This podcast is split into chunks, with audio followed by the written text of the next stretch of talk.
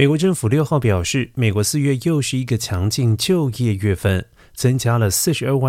万名就业人口，优于预期，失业率则维持在 3.6% 的低位。美国劳工部报告称，包括休闲和饭店、制造和运输在内的主要产业，上个月增加了工作职位。不过，表明就业或求职所占人口比例的劳动力参与率较3月略微下降。